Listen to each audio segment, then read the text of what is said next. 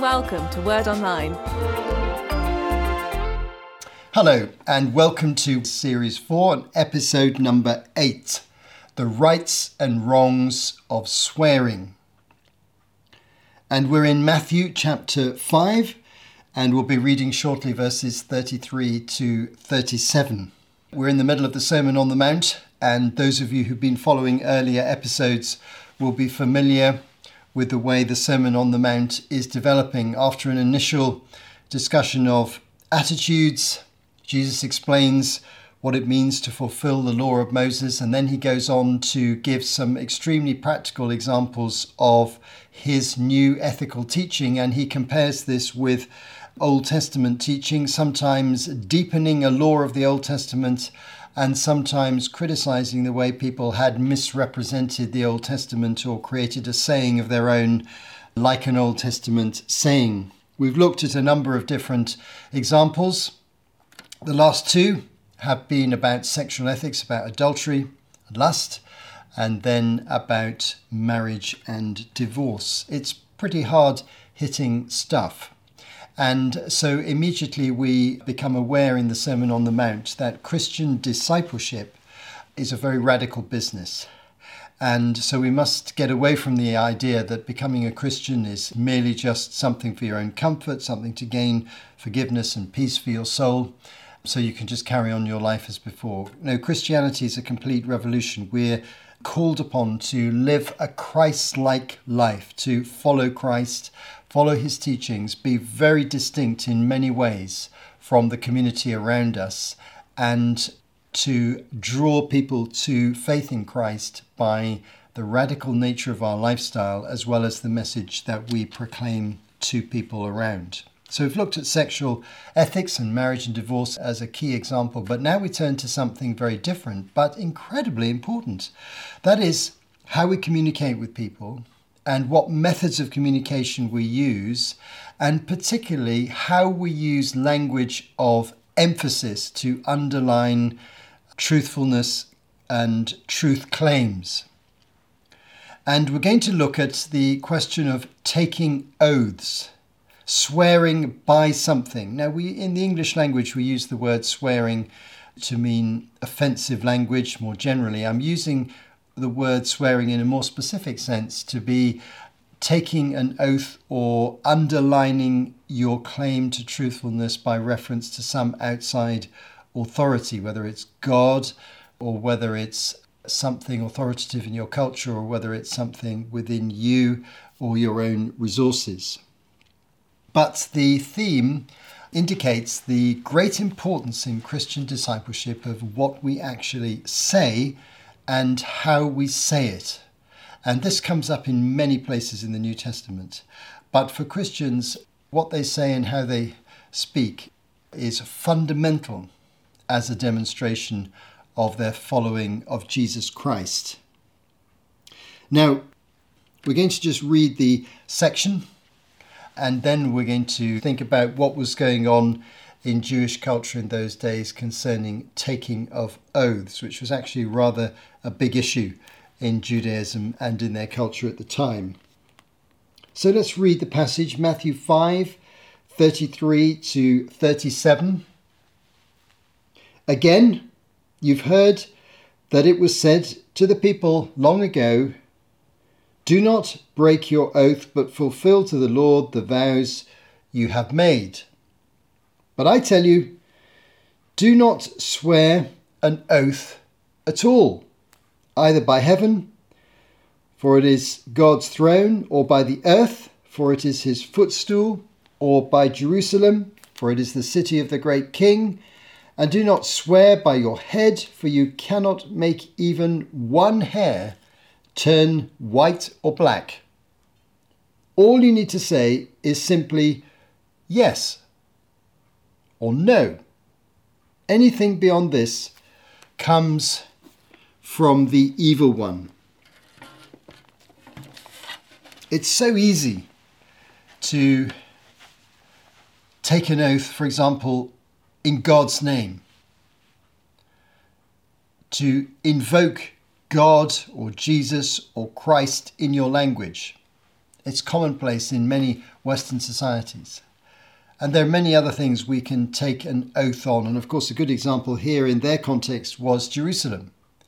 To swear by Jerusalem is to swear by a really, really important national symbol and spiritual symbol, the capital city, the place where God dwelt, the place where people worshipped, the place where God forgave sins. You know, all sorts of symbols come to mind. So to swear by Jerusalem was something that Jews did in the time. And you can probably think of some similar examples in your own culture where people will take an oath relating to something, some symbol in their culture. Now, the interesting thing about this opening statement, again, you've heard that it was said to the people long ago, do not break your oath, but fulfill to the Lord the vows you've made. Well, that isn't an Old Testament quotation at all. It's a traditional saying, supposedly summarizing an Old Testament position. So it doesn't have any authority as far as Jesus is concerned. In the Sermon on the Mount, sometimes he's dealing with a direct quotation from the Old Testament, and sometimes he underlies it and gives it deeper meaning. Sometimes that quotation from the Old Testament's been misrepresented, as we looked at in Deuteronomy 24 in the last episode. Sometimes it's just a traditional saying. Here's just a traditional saying which Jesus dismisses as without authority and not to be followed. But Jesus had in mind the Ten Commandments. Nine out of ten of the Ten Commandments are reinforced and applied to Christians in the New Testament. The only one that doesn't carry forward is the Sabbath commandment, the fourth commandment to take the Sabbath rest, because that commandment was a particular expression of the covenant between God and Israel in the time of Moses. So, two of the commands that relate to this issue are worth just mentioning briefly. The third commandment says, you shall not misuse the name of the Lord your God, for the Lord will not hold anyone guiltless who misuses his name. Exodus 20, verse 7. Then the ninth commandment you shall not give false testimony against your neighbor. Exodus 20, verse 16. So in the Ten Commandments, there are two commandments specifically that have a very powerful relationship with what we say. They're about what we say and how we communicate truthfully and honestly and appropriately.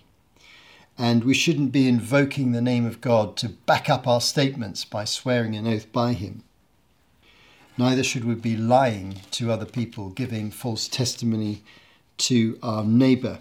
Let's just think for a moment about the Jewish cultural context. So the taking of oaths had become commonplace and routine and regular. They were a normal part of communication, and the religious teachers didn't criticize this. Fundamentally, what they did was they just decided, with their different schools and different teachings, which type of oath are you allowed to take, which type of oath you're not allowed to take. Here's a famous example that's quite amusing to think about. One rabbi at about this time taught that you're allowed to swear towards Jerusalem, but not by Jerusalem. So you can be looking towards Jerusalem, but you can't swear in the name of or by Jerusalem. He said that oath is not binding. So you can see that's just an example of many just rules and regulations about which oath you can use, which oath you're not allowed to use, and it became a habitual part of their culture.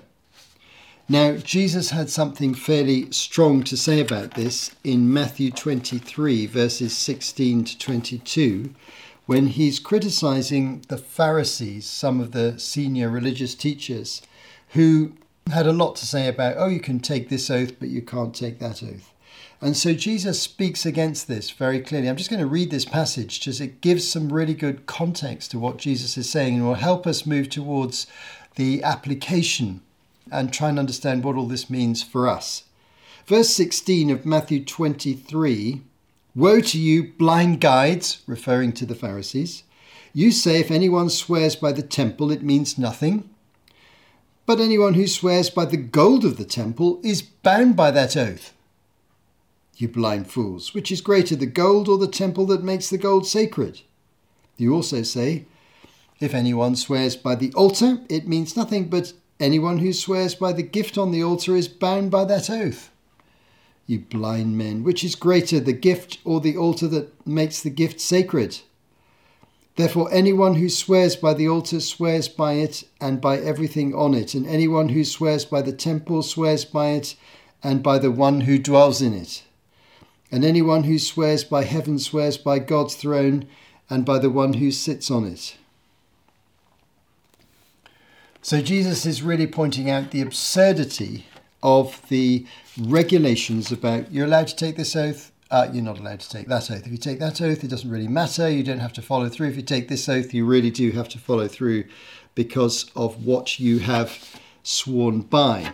Now, this may sound all very technical and historical, but it's the context in which Jesus speaks. And what he does is he cuts through all that and he gives a completely new way of thinking about how we communicate with other people in terms of accurate information and truthfulness and integrity. So let's now interpret Jesus' words more specifically.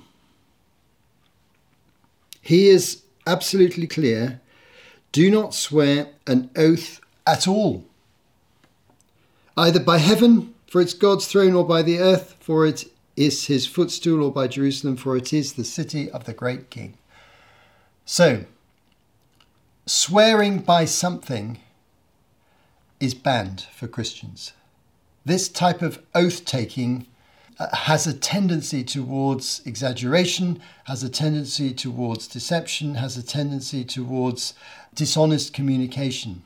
Its oaths can be something behind which people hide things that aren't true. And it distorts the words that you are saying which should have a plain meaning. So Jesus tells his followers not to take any oaths, not to bring in the name of God to back up the truthfulness of something they're saying or promising. And he says, particularly, don't swear by anything spiritual like God or the Bible, or by anything which is part of your life like your money or your home or your reputation or your family his remedy for all this is speaking truthfully, honestly, and simply in everyday conversation. Let your yes be yes and let your no be no.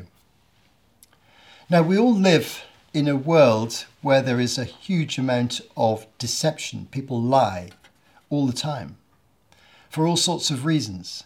Sometimes it's only small things, sometimes it's big things. It really matters in business communication. It really matters when you go to the market.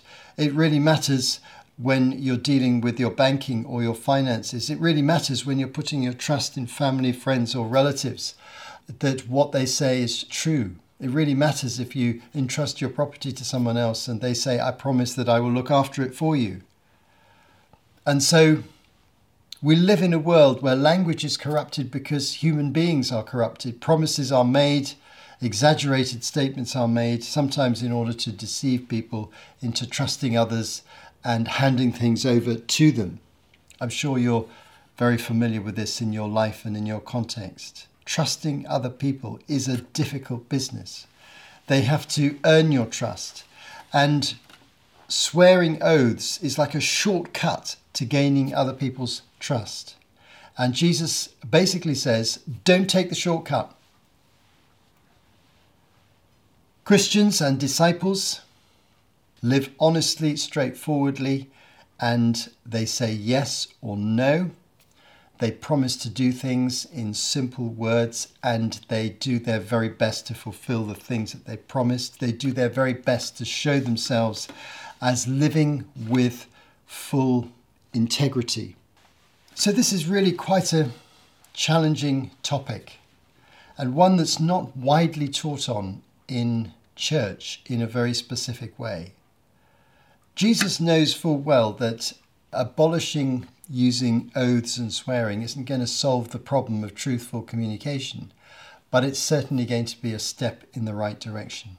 It's basically breaking a, a pattern of miscommunication that people use in order to either deceive or persuade people of things that may or may not be true.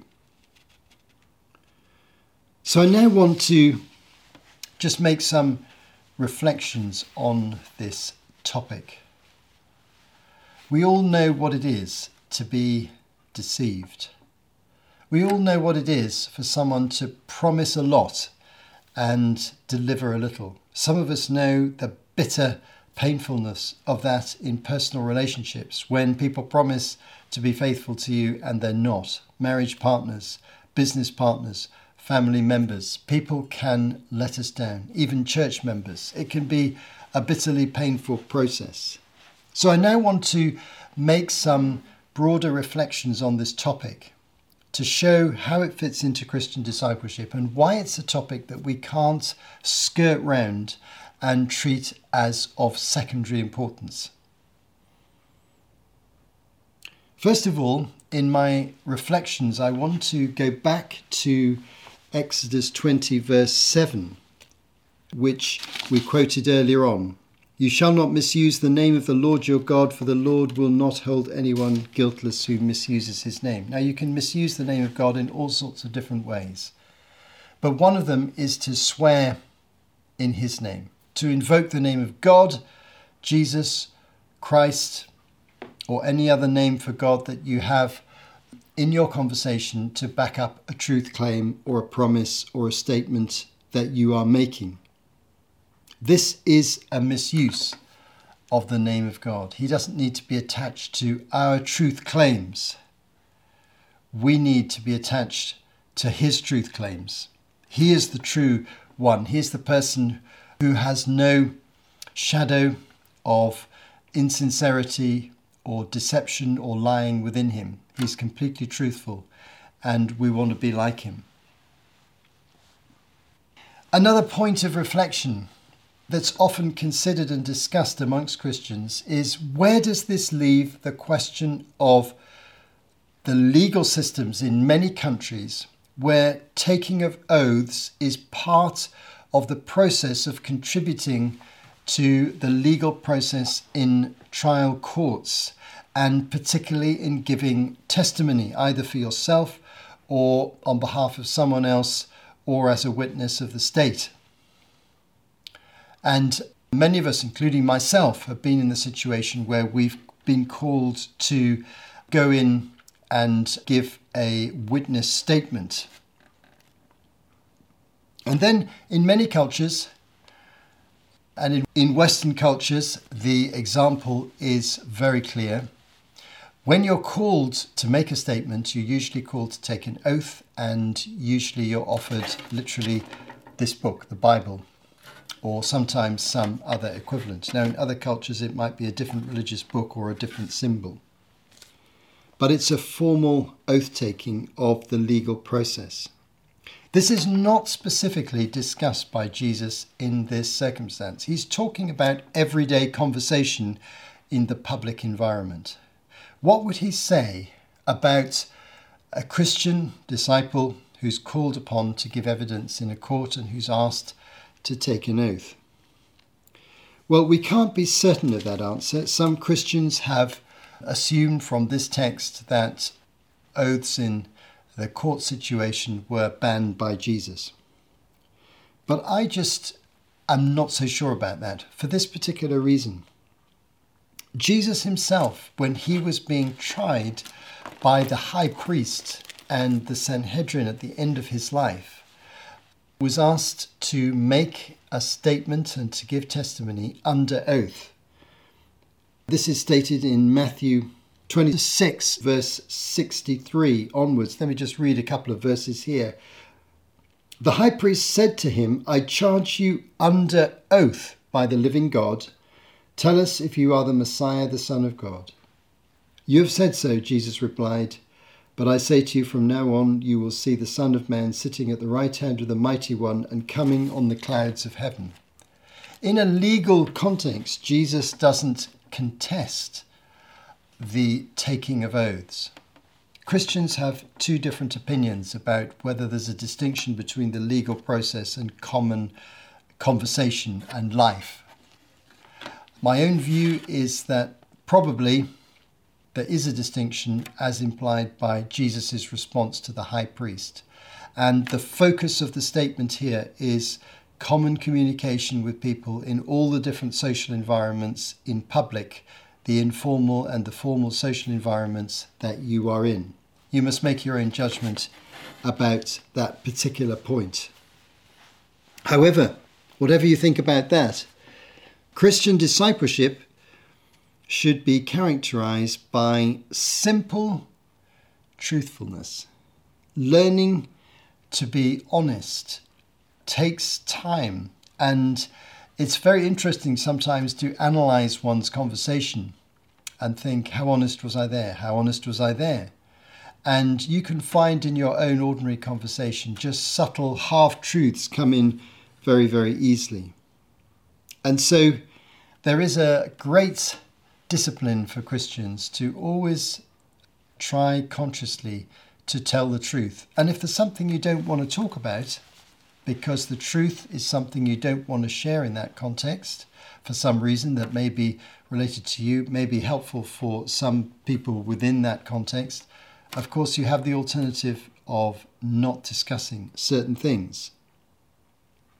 But simplicity and truthfulness remain vital Christian values. Let your yes be yes and your no be no. Let your words and your deeds match up together. For example, let's give just a common example that often confuses people. One of the things that we talk a lot to each other about in our ordinary social relationships is time.